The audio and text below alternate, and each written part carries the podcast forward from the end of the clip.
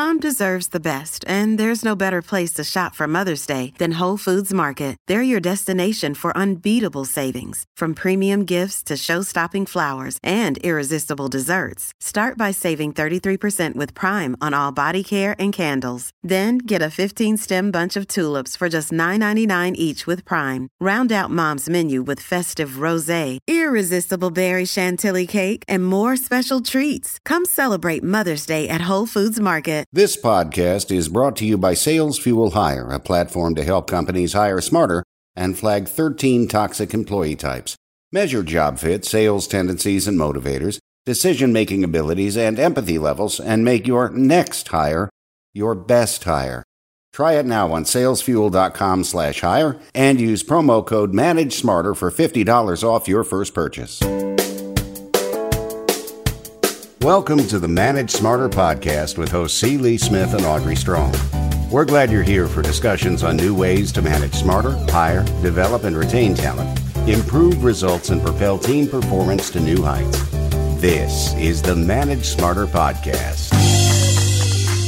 We haven't really talked about retail on this podcast, Lee, nor have we really talked ever about family owned businesses and managing family, which, from what I've heard, can be almost more difficult than managing a bunch of people you're unrelated to. Yeah, you have a you have a different set of dynamics there. Uh, that's got to be you know that's got to be a real challenge, and of course, in retail, it, it, it, brings its own set of challenges to it. So I'm really excited to get into it and and learn more about that today. Me too. I'm excited too. Welcome to Manage Smarter, everyone. I'm Audrey Strong. I'm the vice president, the VP of communications at the company. And I'm C. Lee Smith. I'm the president and CEO of Sales Fuel. That's right. And Charlie Bailes the fourth, he is with us today, fourth generation family member, top executive running a nine figure family owned business as the VP of Human Resources and Internal Distribution of ABC Fine Wine and Spirits. He oversees 126 stores in Florida and more than 1,600 employees. Husband, a dad of three, executive entrepreneur, also a CrossFitter. I'm feeling like my Peloton and my swim laps are not sufficient anymore compared to Charlie. Uh, hmm. Health nut and lover of going to bed at eight o'clock. So, Charlie, thank you for coming. Eight o'clock, really? Thank you so much for having me. And you know, when, when you have three little kids and we put them mm. to bed at about seven thirty, uh, my wife and I sometimes just look at each other and we're like, "So, can we go to bed too?" yes, you're like, "This is great. We get quiet and thinking time." Yeah. So one of the things, just to just to share this with with, with the listeners and the and the viewers, is that uh, of course we're not going to let you out of here without talking a little bit about fine wine and spirits. So keep in mind that we're we're going to go off on that tangent in a little bit. But I want to talk about some of the challenges that, that are involved in managing a, a staff of retail. You know, what is that like in terms of turnover and culture and you know the types of people that you have to hire for those types of position and, and keeping them happy. Yeah we um so we we try to do it at abc by finding the right fit because like our, our stores we're, we're selling a, a pretty awesome product. You know I, I have an ongoing joke whenever i come on podcasts that i'm like we don't sell widgets and one of these days I'm going to meet a widget maker and they're going to be like, why, why do you hate widgets so much? and I'm like, well, it's not that I hate widgets. It's just selling vodka and bourbon and like awesome champagne is a little different than widgets. Um, so, you know, it, it, it starts there that like we're looking for people that are passionate about selling celebrations because 95% of the people that come in our store, they're coming in for a celebratory occasion, whether that's a wedding um, or Tuesday night it, it doesn't matter. Most people when they walk in our store are absolutely ecstatic. So we're we don't have to be like this crazy extrovert that loves people um, to work in our stores because we have a lot of jobs. However, I will tell you that that is a recipe for success. If you really like people, you're going to do well working in our stores because we identify ourselves as more like the service industry than just straight up retail that we're stocking a shelf. If you build it, they will come most of what we're building and putting in our stores, people have no clue what it is. So we need to educate and teach the consumer. Here's the difference between product A and product Z and everything in between. So we're, we're looking for that type of person. But also, we're just being brutally honest in our interview process that, like, listen, we are not the massive uh, Fortune 500 company. Like we're the family owned business that's been around 86 years that has a lot of good things going. And we know some of what we're doing, but we're also like that brand new startup that has no clue what we're doing, you know, because we ha- we're, we're so agile. We can turn left very quickly whenever we want. And I think that's a huge, huge positive for us. However, some people might not like that. They might not like that culture and the ability to change on a dime. Um, and also, we're picking up 50 pound cases of liquor. So that that weeds out people um, as well because we don't ask our I mean our cashiers if you're just sitting behind a register um, we're going to ask you to help. It's a team effort. Our stores are not that big. You've got 8 10 12 14 people not 400 like a target has. So we're we're just we're very upfront in the interview process. Here's our company. Here's what we're selling. Here's some expectations on the job. Um, and here's our culture. Our culture is one of respect and empowerment and inspiring yourself and your fellow team members. So we're, we're trying to convince the person to not take the job because then if they really do take the job, then they're probably going to be a high performer and they're going to love what they do. I have a question about just in retail in general, your brick and mortar. So, what are some of the complications of managing, okay, those 12 employees in the store when you have the public coming on site and could, you know, do a slip and fall? Or, I mean, there's people coming on to your property. It's not like a B2B where you're in your offices and the public isn't intermingling with your people? Yeah, we just we we do the best we can to give our team members all the tools they need to succeed. Uh, we've got a really good team at the corporate office that tries to keep everybody within their their lanes, so to speak, and just protect them. Um, and you know, we just all we got to do is just look at our mission statement, which is we we're we're looking to improve everyday celebrations for our team members and guests. And we do that by providing a really awesome atmosphere. So we have team members first before guests. So if we're taking care of our team members, then the guest is going to be taken care of as well. And that means beautiful, well lit, well placed, awesome stores that are fun to work in. They're probably going to be pretty fun to shop in. And um, I think that the data over at least the 10 or 15 years that I've been with the company, the data will show that these slip and falls we're talking about, these customer complaints, like they just don't happen as much within our business as opposed to other businesses. And I think that's because we're, we're coming from a place of care and concern looking after our team members that that just translates uh, into a beautiful shopping experience for the guests too. But you know, at the end of the day, we're also realizing that we're not in complete control. You know, people are going to do what they want, uh, whether they're a good person or a bad person, and we're just going to react to it the best that we can and not overreact on on anything really.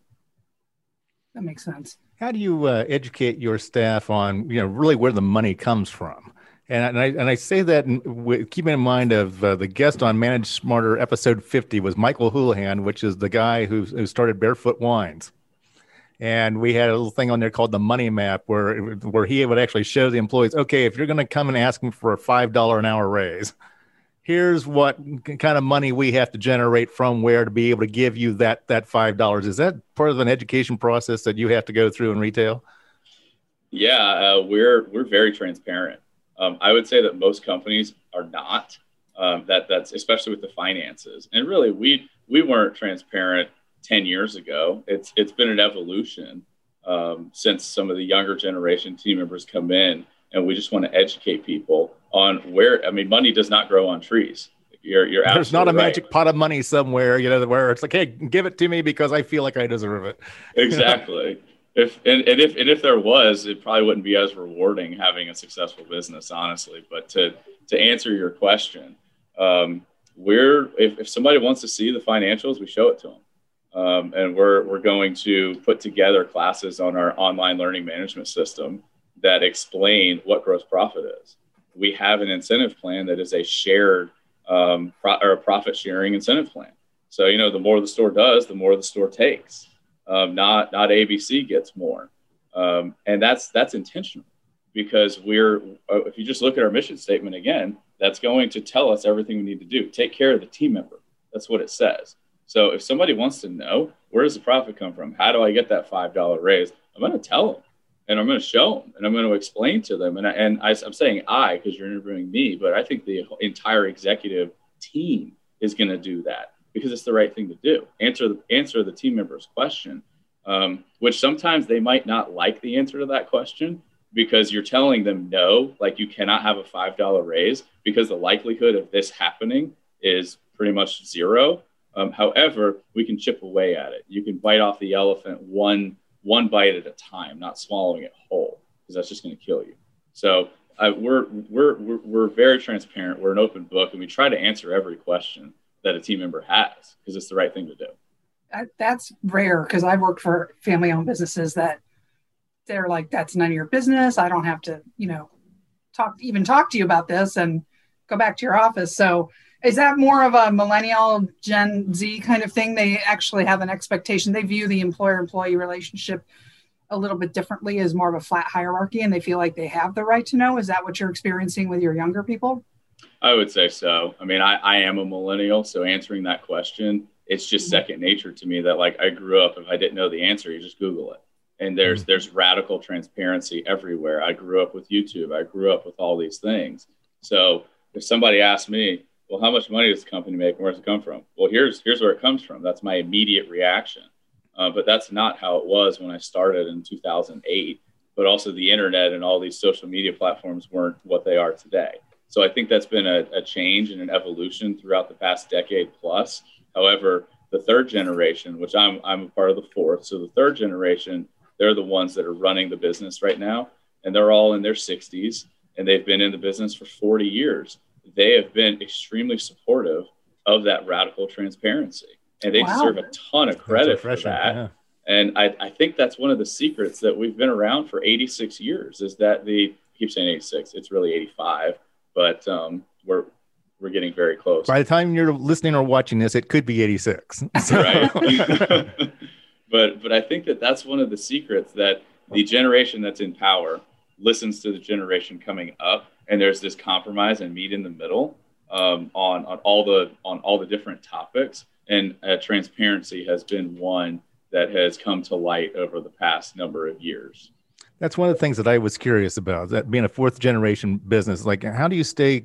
I, I often see sometimes like the second and the third generations, like they they, they kind of lose the vision of you know what the founder of the company you know had in mind or they don't value the same things that the, that the founder values and then things kind of just go astray.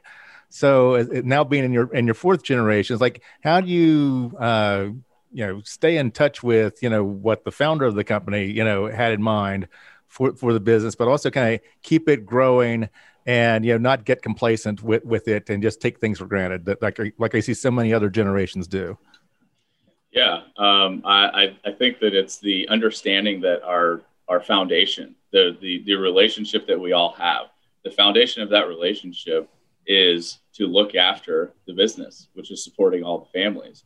And you, when we've we've got dozens of family members now, but not everybody works in the business either. So we don't force people to work in the business we've had people that work in the business and then they leave. Um, so it's it's I, I, think that there's I think there's a lesson in that that the people who are working in the business really have to enjoy the business um, and enjoy what they're doing. You know, I'm I'm somebody that I'm not this huge drinker and lover of the craft of adult beverage alcohol. Well, guess what? I don't run our sales team. and you know, I don't run store operations. I run HR and I run internal logistics and finance and accounting. So I'm I'm running the the functions that are supporting that, but I love doing it. And it, I think if you put me in charge of sales and marketing, which my cousin and my brother-in-law run those two divisions, I would crumble because I'm not them. I don't have the passion that that they have. And I think that the company has has given, you know, is they, they've put the right players into the right seats, and a lot of that's happened naturally. Um, and I, I just I, I think there's a huge lesson in that that not everybody has to work in the business. Not everybody has to do this particular job and just find what people are really good at and then exploit that talent. It sounds like you have the rare, unbelievably functional family. Sounds like a dream family as opposed to dysfunctional. I mean, is the number one mistake that that multi-generational family businesses make is if somebody is misbehaving or not delivering results that you don't address it because they are family or what do you see as the maybe the biggest mistake families i i absolutely think that it's that i think that yeah. you know in, in our business if you're a family and you're working in the business your expectations are through the roof, and it, and you're you're you will be expected to perform at a five x rate than the normal team member. And that's that's not to put down the normal team member by any means. That's just to show that like don't ever ask somebody to do something that you're not going to do yourself. And if you're going to try to crack the foundation that this entire business and all the families sit on, which is a respect to the business, that the business is bigger than any one individual, it's not going to last. You're you're just you're not going to be in a in a position to do that. And I think that the families all respect that, and that's that's been the the the, the fundamental uh, primary um, determining factor of our success. That you know I know I'm not bigger than the company. Everybody knows these things. And some of us had to learn that the hard way, me guilty. Um, but it's it you you you do learn the lesson and you do see that you're not bigger than the business or the company. That is number one and respect that. So and fulfilling the promise to the audience now it's like so what are you look at the financials so it's like you know what are the most popular wine spirits beer products whatever that that, that are you know going on these days and, and what do you see you know for the future of your business? Yeah uh, there's it's a lot of the brands you could name. I mean the, the the tito's story tito's is the number one product that, that we sell. It's a you know texas vodka that everybody was uh, will will call it an overnight success. That like, where did this come from? Um, Tito's sold on the streets like hard, hard, uh, you know, door to door sales, selling to this liquor store, that chain for like 17 years, and maxed out credit cards left and right, and almost lost his business five times. Go listen to him on a podcast, and you'll you'll hear inspiring. The guy's unbelievable. Um, but then once it finally got into stores, it took off. So it's not this overnight success that that he was. It took years and years of hard work, and now he's he's reaping the benefits of it. He's got a great product. Um, so I'm sure I'm sure the listeners know that. Everybody knows the big brands, the Crown Royals, the Johnnie Walkers, um, the Robert Mondavis, the Barefoot Wines. But where where we're seeing explosive growth is in the craft scene. Um, so it's it's the no name brands that you're not familiar with, but they're you know distilling from an elderflower and creating liquor out of it that's going to go into this beautiful uh, weird version of an old fashioned that you're going to use rye whiskey instead of corn whiskey. Um, where our, our team members at the store can help you with that. And it's the same thing on the wine side and the beer side you know beers that are coming out these days are are not Bud Light, and they're just they're they're almost like a meal because the amount of taste and flavor that they mm-hmm. have and complexity it's it's unbelievable. Um, and same thing on the wine side. Is it aged in a French oak barrel or an American oak barrel or a, or an old port barrel? Uh, where are the grapes coming from? It's just there, there's so many complexities that they have now. But all the big brands that people are used to, Kendall Jackson, Meiomi, like we sell it we uh, you you have to. That would be like the grocery store not selling whole milk. Like, of course, we have to. Yeah, yeah. you got to sell Heinz. Yeah, you, wine in a can though. That's just that's just something I I, I see seen on your website. I'm going. That's not that's something I'm familiar with. To be honest with you. Me neither. Well, wine in a can. Florida, you know, where a lot of people mm-hmm. are drinking outside, beaches, boats, and it, it's funny that all I want to say the majority, but it's like 90 plus percent of the products in our store, they're in glass bottles.